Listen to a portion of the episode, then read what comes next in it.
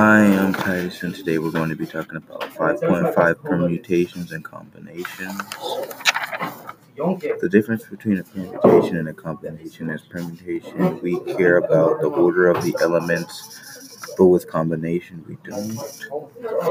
To calculate the total outcomes of a situation by using the formula NPR or N over N minus R, to find the number of combinations, you would use the formula NCR equals N over R N minus R.